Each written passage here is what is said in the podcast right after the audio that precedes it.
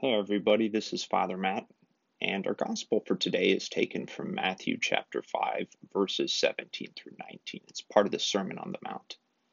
The fathers of the church see Jesus in the Sermon on the Mount as the new Moses, who gives us the new law, which perfects and fulfills the old. Jesus pretty much tells us this in the gospel. He says, I didn't come to abolish the law and the prophets, but rather to fulfill them. And he goes on to tell us Whoever breaks one of the least of these commandments and teaches others to do so will be called least in the kingdom of heaven. But whoever obeys and teaches these commandments will be called greatest in the kingdom of heaven. There are a lot of different things we could talk about with, with this gospel. Whenever I I have this gospel, I, I almost always take the opportunity to point out that it very clearly shows us Jesus isn't against the law. By that I mean Jesus is not anti law.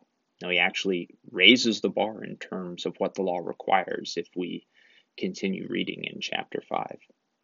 And I mention this point for several reasons because people can often have this idea of Christ uh, as what Trent Horn, a Catholic apologist, calls a non judgmental buddy.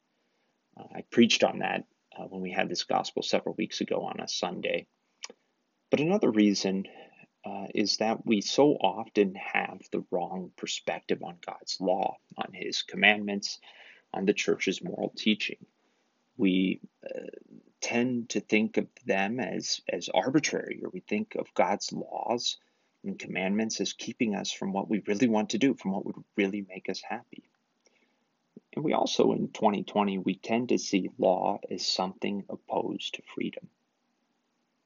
In reality, I, I, think a proper understanding of freedom helps us understand the new law Christ gives us in the Sermon on the Mount.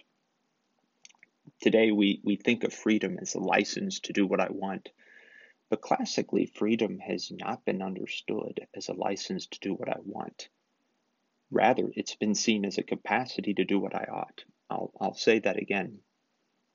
Freedom is not a license to do what I want. It is the capacity to do what I ought. Let me use an analogy here. Let's say I have a, a brand new diesel engine Chevy truck and I open the user manual and it says diesel fuel only.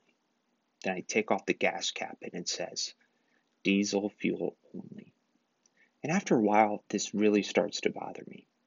You know, I say to myself, who does Chevy think they are to tell me what I can use, what, what kind of fuel I can use or, or can't with my truck. I'm not going to live by Chevy's rules. I will determine for myself what fuel I will put in my own truck. And then let's say I go and put unleaded fuel in my truck. Well, what will happen? What will happen is the engine's ruined, most likely. So, am I more free for doing whatever I want or less. I'm less free. I would be more free if I had lived by Chevy's quote unquote rules. But there's more to this analogy though. Chevy made the truck and the engine and made it for diesel fuel. Chevy wasn't making some arbitrary rule when it said unleaded uh, when it said diesel fuel only. No, it was uh, that quote unquote rule is connected to the very nature, if you will, of the truck. So too it is with divine law and natural moral law. God made us. And the law, the laws He gives us, they're given for our flourishing. They aren't arbitrary rules meant to keep us from doing what will really make us happy. On the contrary, the law of God is rooted and grounded in human nature, the human nature God gave us.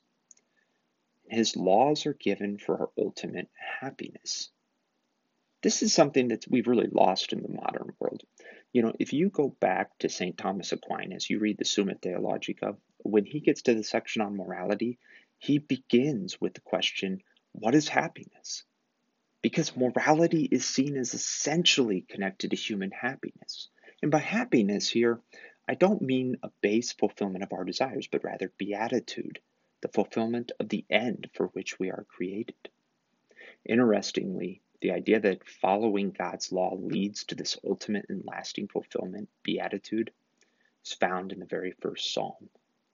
Blessed is the man who follows not the counsel of the wicked, nor lingers in the way of sinners, nor sits in the company of scorners, but whose delight is the law of the Lord, and who ponders his law day and night. Blessed, beatitude, the ultimate happiness we are created for the ultimate happiness we are all looking for, whether we know it or not. We can begin to find it, or we can set out on the, the path that uh, ends there uh, by loving and living the law Christ revealed in its fullness. So, since we all have some extra time on our hands right now, let's resolve to ponder His law day and night.